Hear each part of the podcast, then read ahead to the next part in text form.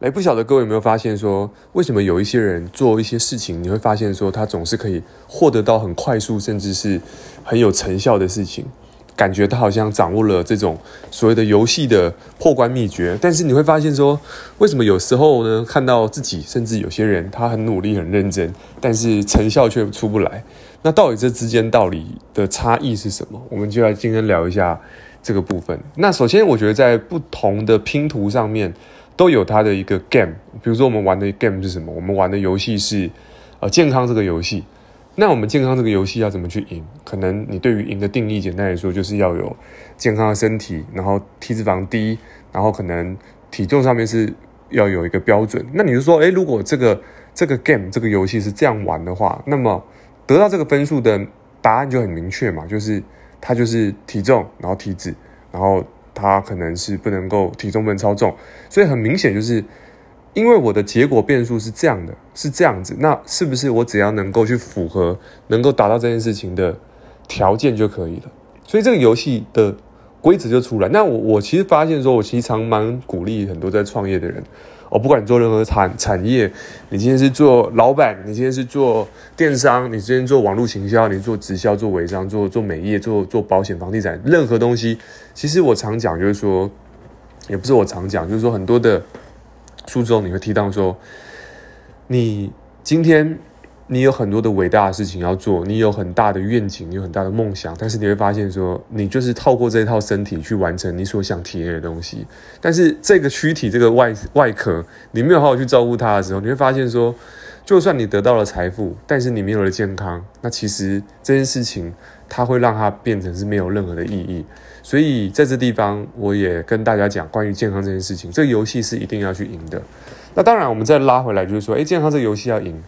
很明确，因为我知道我要赢的定义是什么，所以我就知道我可能饮食要怎么去做，我早上要怎么吃晚上可以怎么吃，宵夜可以怎么做几点睡。其实你会发现说，因为你要的东西你很明确，你的这个健康的游戏，你发现说，它很重要，你把它就是记忆下来，这个东西就是好，健康这件事情很重要，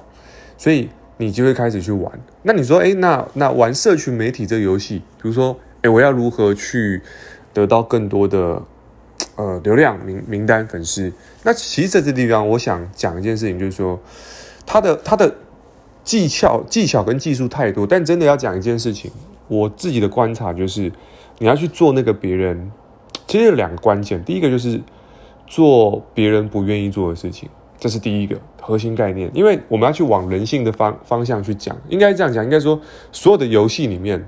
第一条原则是什么？就是去玩别人不玩的游戏。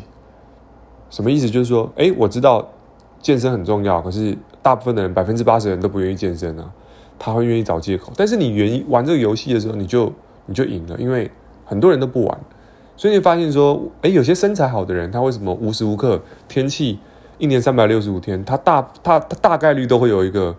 直觉反应，就是我时间到我就去，鞋子穿了我就去运动，他变成他下意识。所以他身材好，我们就很羡慕这种身材好的人。所以你会发现，因为他掌握了这个流程，所以做别人不愿意做的事情，往往都可以得到比较好的一个分数。所以在做社群媒体也是一样，别人不愿意做的事情就是什么？他不愿意每天去 po， 他不愿意去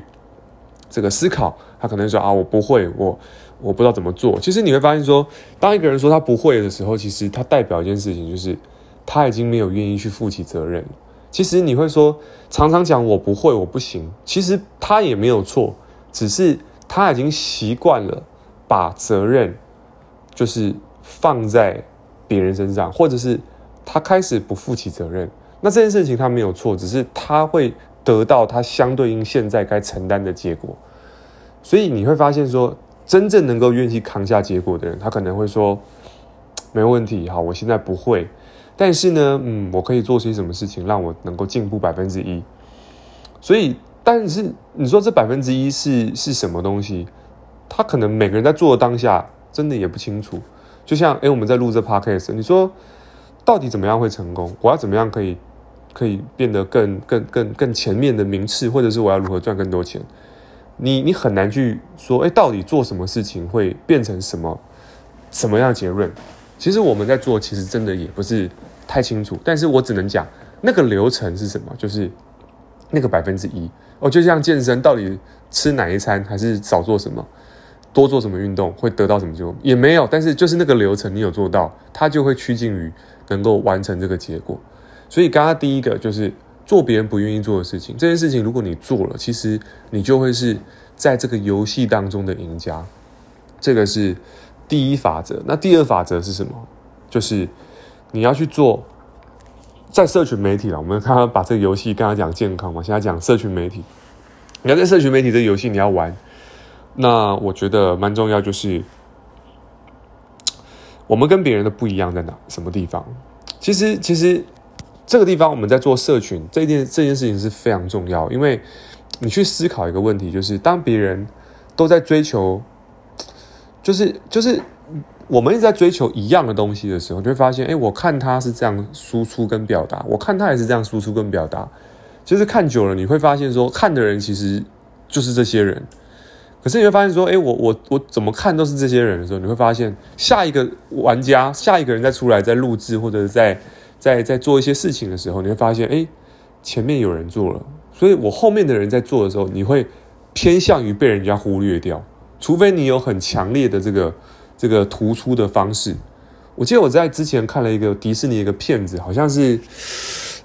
那个101忠狗的这个女生叫艾，我忘了名字，反正就是她是一个时尚界的一种教母级的人，反正她就在时尚圈是无人能及的。然后呢，另外一个女主角，她是这个她就是一种，她是一个平凡的素人，她在别人的店里打工，但是她每一次都可以把这个作品弄得很前卫，就是非主流，但是她很前卫，所以这个地方就受到了这个时尚教主的赏识。后来就说：“哎，你到我的店里去工作，到我的那边工作。”结果她在工作的时候呢，她每次的表现都是让她为之一亮，然后就觉得，哎，他作品真的很特别，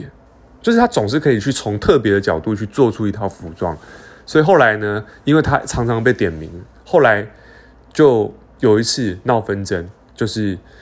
这个他觉得，哎，为什么我做的作品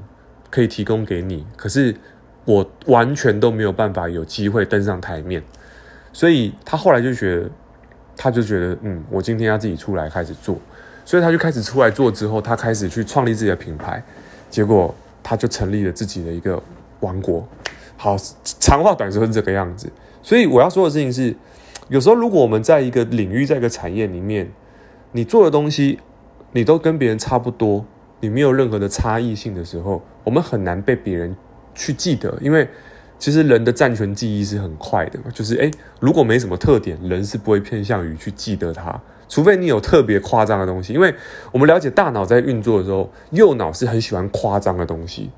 所以你越夸张、越不符合逻辑、越违背常理的东西，你的右脑会调动出来那个画面感。所以我们以前在卖英文单字的时候，我们就很喜欢用讲故事的，用画面、图像的，因为当这样做的时候，人的记忆力会变得特别敏锐，它会特别活跃。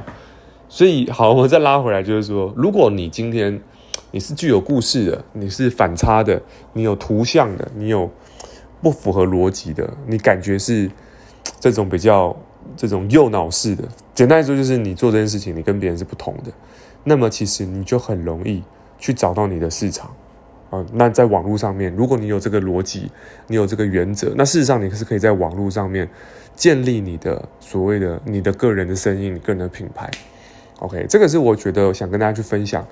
两件事情、两个原则。第一个，做别人不愿意做的事情，因为大部分的这个创业者，其实基本上，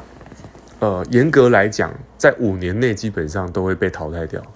对，严格上5年内，所以如果你可以在一个生意上面做一件事情，能够超过5年，那恭喜你，你在这个领域你基本上算是一个专家了。所以也这个分享给各个正在创业的朋友。就是如果你现在正在创业，或者说你正在玩一个项目，还是你现在想要练习一个兴趣，请不要让自己就是随随便便就停掉。你可以停掉，但是如果你真的希望把它当做一门生意的话，那我建议就是2个原则：第一个，保持就是做别人不愿意做的事情；你的胜算才会比别人大。第二件事情就是开始去做别人跟别人不同的事情。OK， 那尤其在社群媒体上面。OK， 那今天这集讲的比较跳一点，但是我想分享的概念就是这两个核心概念，你要把它记得在你的